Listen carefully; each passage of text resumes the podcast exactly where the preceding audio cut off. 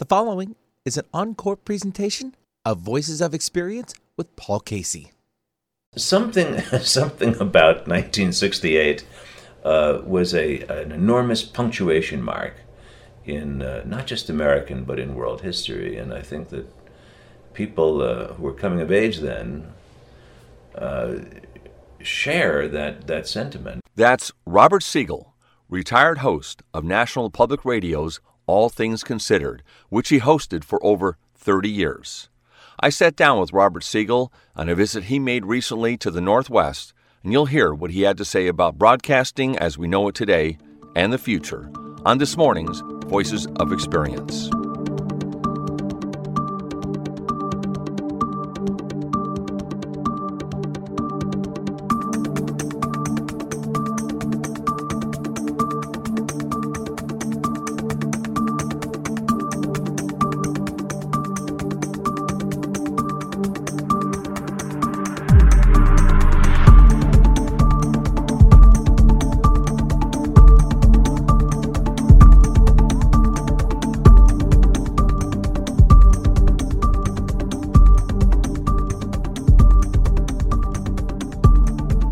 Welcome to this edition to Voices of Experience. My name is Paul Casey. Also joining us today will be Adam Shepard, co founder of Eight Ninths, a virtual and augmented reality firm. What is happening today and what will be happening in the future is nothing short of incredible.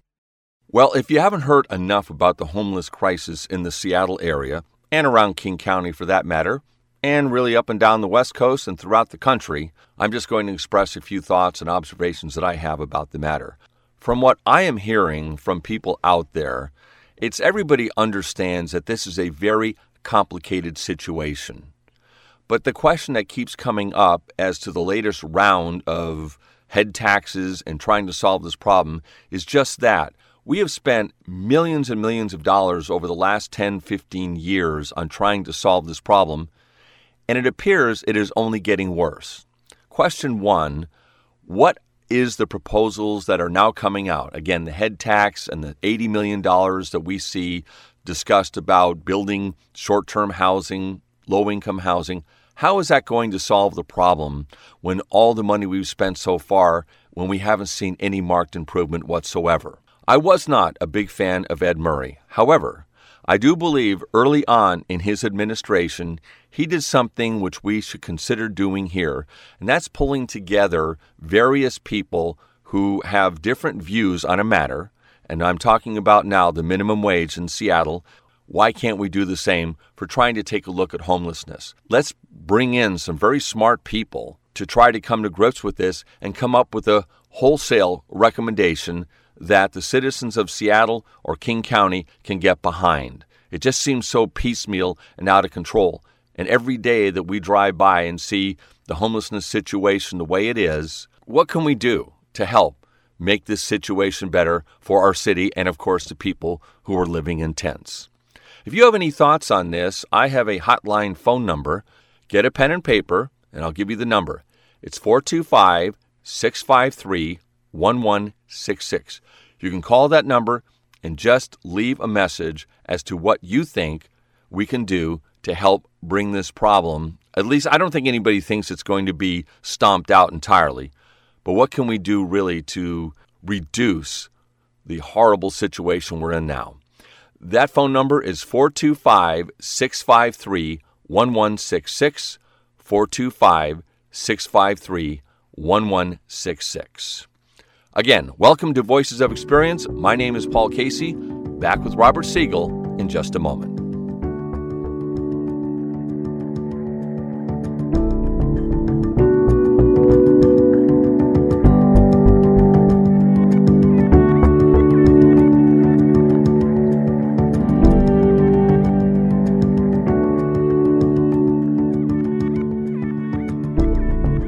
Robert Siegel, who spent over 40 years with National Public Radio, 30 years hosting All Things Considered, a popular afternoon current event show, is my guest.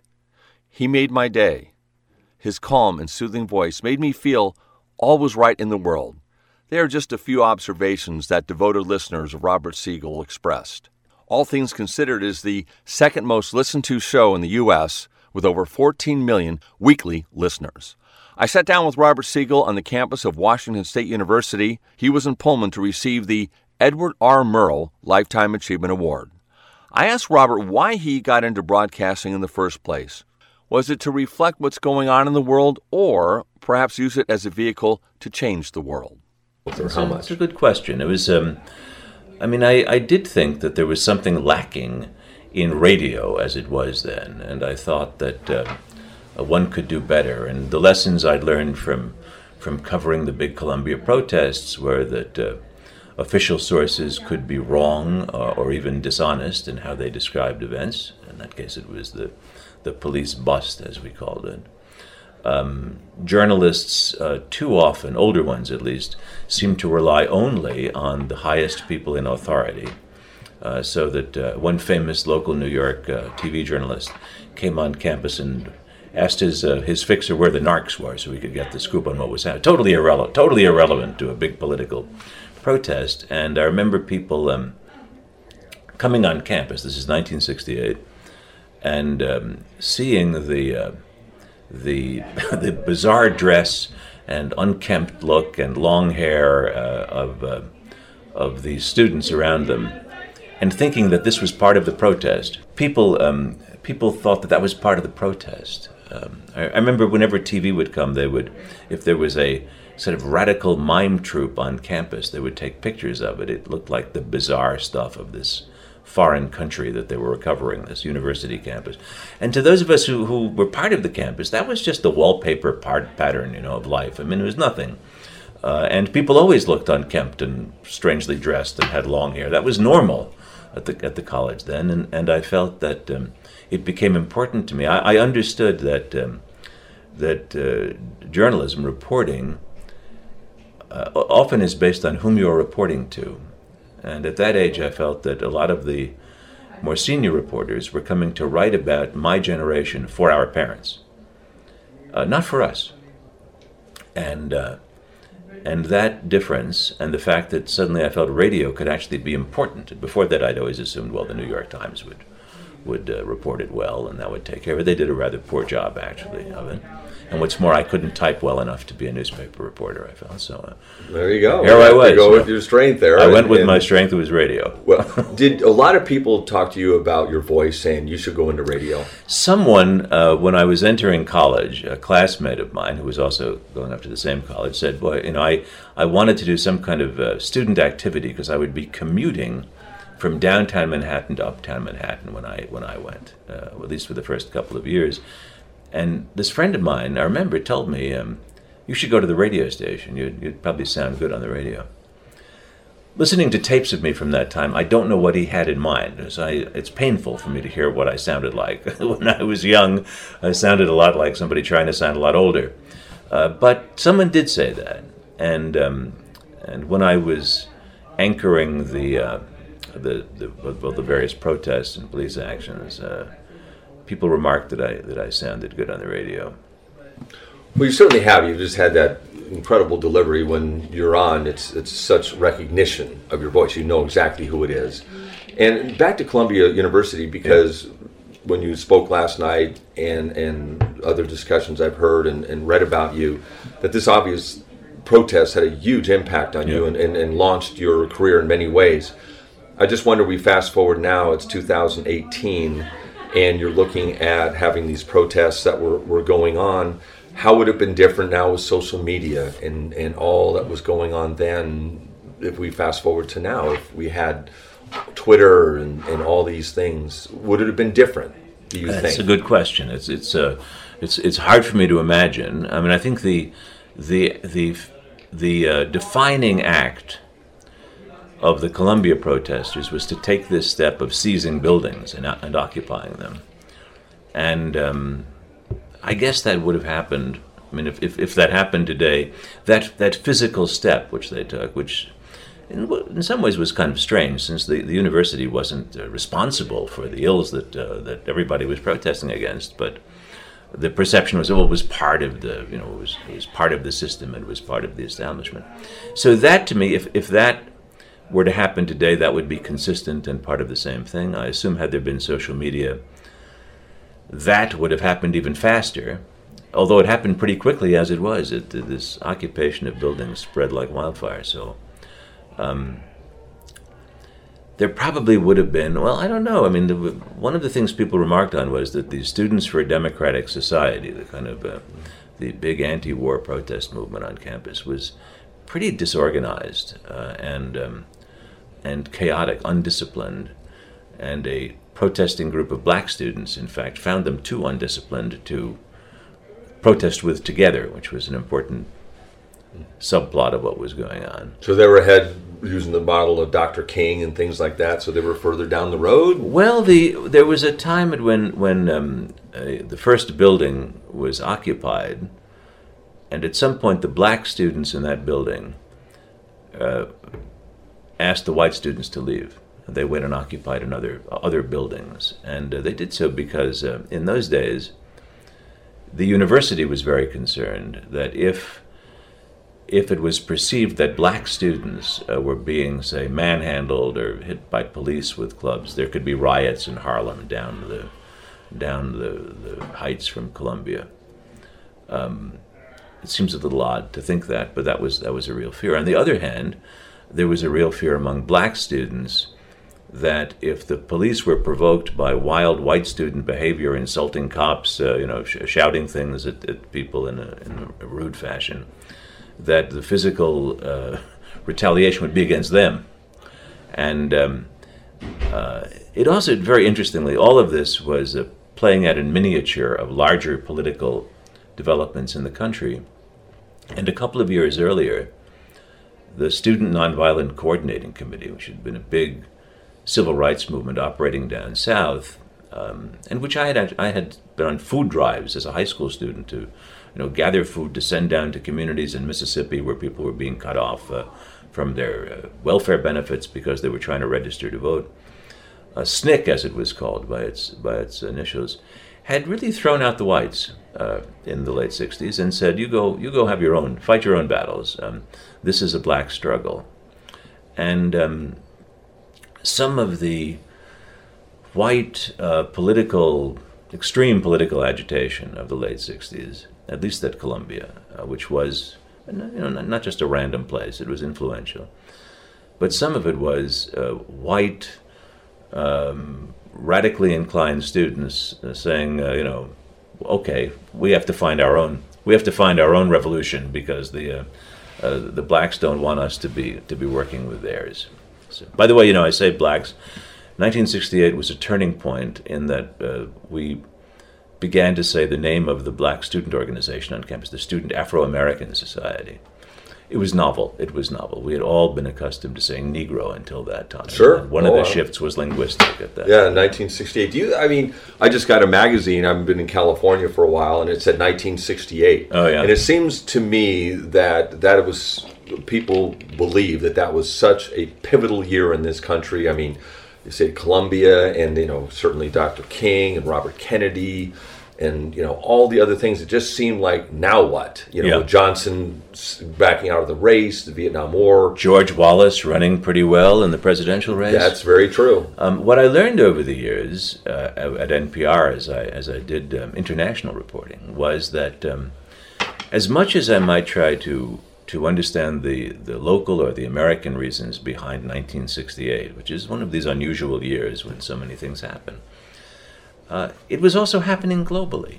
That is, uh, the intellectual side of the Polish uh, uprising against communism, Solidarity, this, this labor federation that included both um, industrial workers and the, the Polish intelligentsia. The, the intelligentsia um, really came out of the 1968 movement at the University of Warsaw in March, before, before Columbia.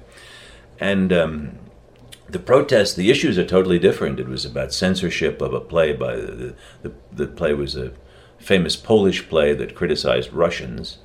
There was a big student, uh, you know, protest, occupation of buildings, and uh, and arrests, and people. Uh, uh, a lot of intellectuals fled the country, and the, the the package of issues was very different. But something about the generation uh, that that I was part of. Um, was different and found the order of the world that they had inherited after the Second World War that their parents had, had created for them. Something was spent and out of fuel by 1968. So Paris erupts into enormous protests led by students but also by workers. Uh, it uh, marks a huge turning point in French post war politics.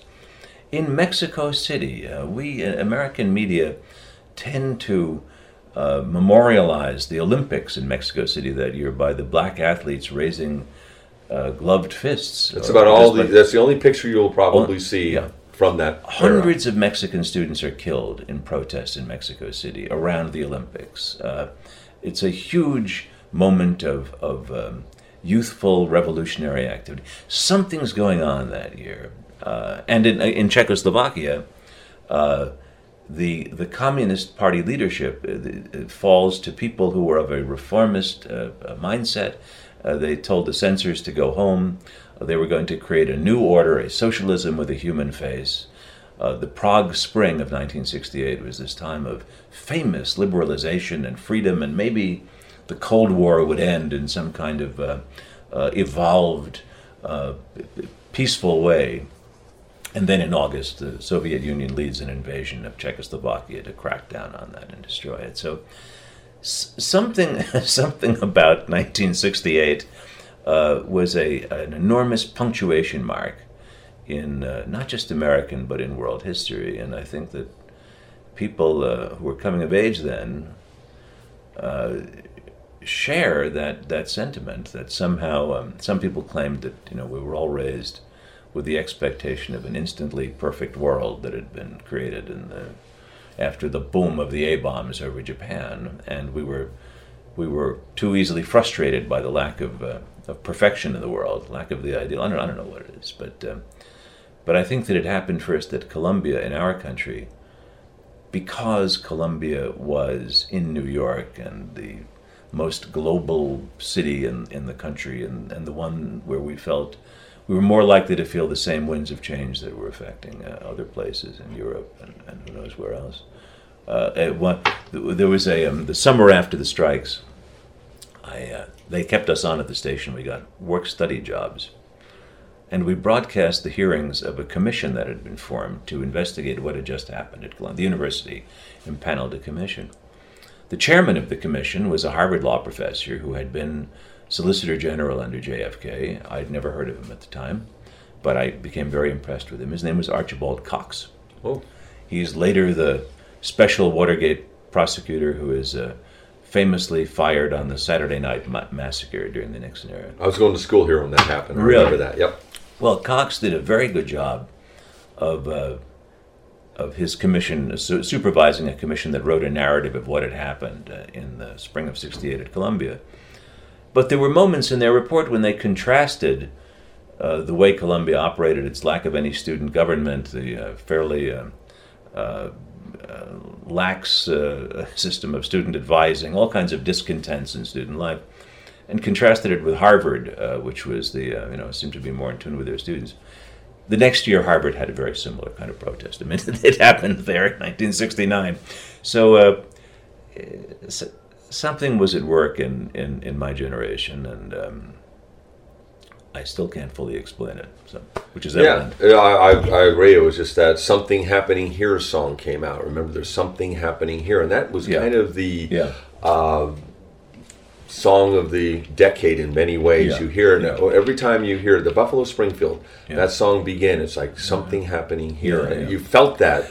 Well, you know, between the Vietnam protests and the civil rights movement, this was what this was the I think the biggest thing, which is um, uh, it had been evident uh, certainly to a lot of people who were not Southerners in the U.S. and a lot of young people who were that a system of racial segregation was wrong and that uh, you know uh, the the army had been desegregated in the Truman era, or whatever, and we're just uh, the schools were supposedly desegregated after 1954.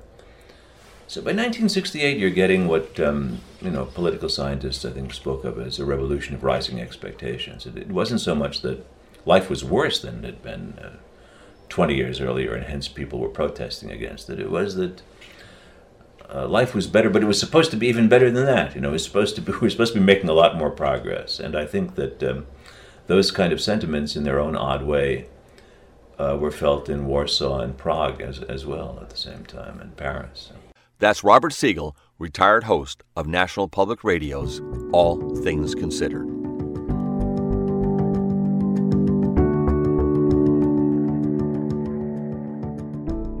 Adam Shepard is with us, and he is the co founder and CEO of 8 Ninths, an industry leader in strategy, design, and development of cutting edge virtual, augmented, and mixed reality. Before we jump into what that is all about, I asked Adam first how did he come up with the name 8 Ninths for his enterprise? We named our company after the hidden fraction of an iceberg. Eight ninths of an iceberg's hidden below the water.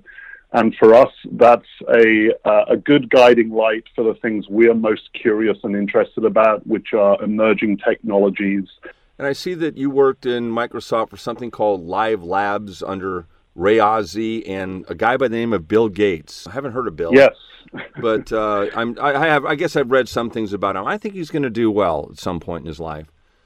But uh, he really he really could apply himself, I'm sure. Yeah, just more focus, and maybe if he read my book, you know, maybe he would really be more successful. But uh, Live Labs, what what was that about?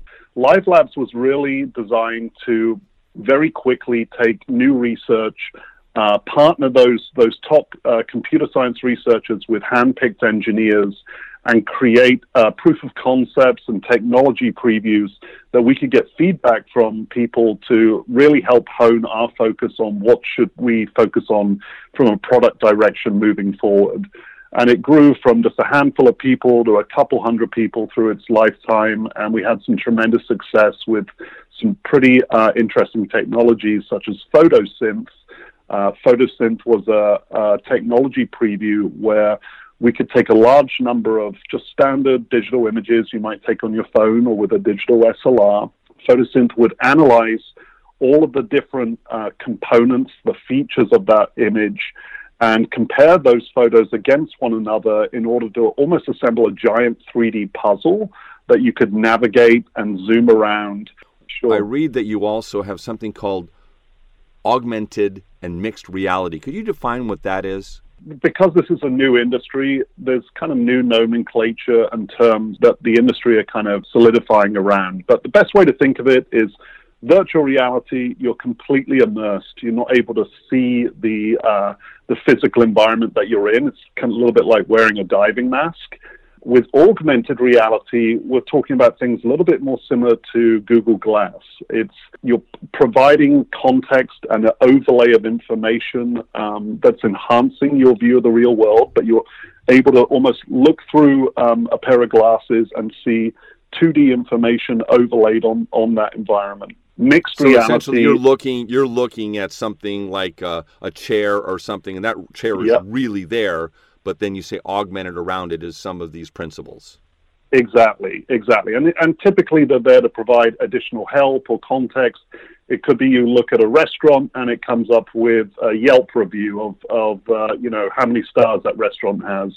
Or you might look up at the night sky and uh, be able to see uh, different stars and the constellations they're part of mixed reality is getting to a place of actually projecting three dimensional objects that you're able to view through your, your headset. You're seeing the physical world as well as these holographic objects, and you're able to interact with them. How will this affect myself and, and the consumer going forward or a business person? Do you have any ideas to share on that level? And the next revolution is likely to be this, this shift towards virtual and augmented reality as part of our everyday lives. Um, you know, uh, cameras are really the most popular feature of our phones today. And what Facebook and Google have done is they've um, are essentially enhancing the artificial intelligence behind um, the the camera view of your phone and looking for features in real time and providing information around what you're seeing. So it could be you're in a store, uh, you pick up a uh, uh, maybe a gardening tool at Home Depot and it comes up with reviews of that gardening tool and where where you can purchase it, what the different options are. um, uh, basically being able to recognize objects and scenes in an environment and provide additional information, even without using a headset. This is just using your phone. And uh, if you think about how Google has done a fantastic job of indexing all the digital content in the world on the World Wide Web, um, really they're taking it to the next level by how do we index the physical world? You know, you're at an airport and uh, you're trying to figure out which gate you need to head to next, and you have arrows uh, pointing you in exactly the right way. So, you know, one thing I read about HoloLens uh, a couple years ago, and it was an article that really just changed the way I was thinking about a lot of things, and it had to do with I believe staging, let's say selling a house and the house yeah. was empty and you could virtually put the furniture in and how it would look even though the entire home doesn't have a stick of furniture in it is something right. that's where I look mm-hmm. at something as just being so what a great application and, and those t- sorts of things.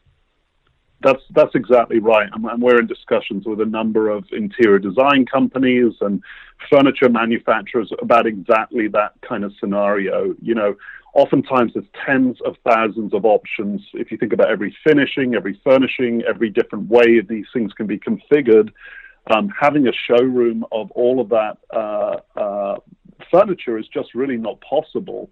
But in a virtual environment, whether it's virtual or augmented reality, you could put on a headset, uh, see the spot exactly where your couch, new couch is going to go, and browse through hundreds of options um, interacting with both your voice, changing colors, changing fabrics, um, making sure the sizing is exactly right without even having to pull out a uh, measuring tape.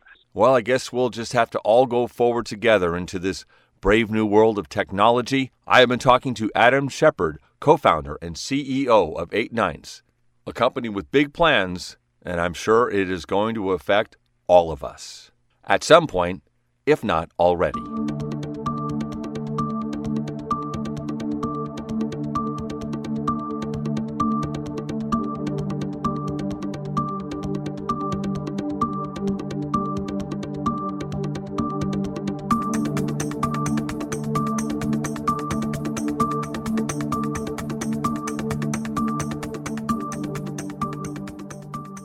That's all the time we have for this edition of Voices of Experience. My thanks to Robert Siegel and Adam Shepard for sharing their wisdom and experience with us today. Voices of Experience airs at 4:30 on Tuesdays and again 8:30 a.m. Wednesday mornings. My name is Paul Casey, your host and producer of Voices of Experience. If you would like to talk about anything, you can call me at 206 459 5536. Perhaps you have a suggestion for a future topic that you would like to have covered, or maybe you want to be a guest on the show. I am wide open to that possibility. That number is 206 459 5536. Have a great rest of the week.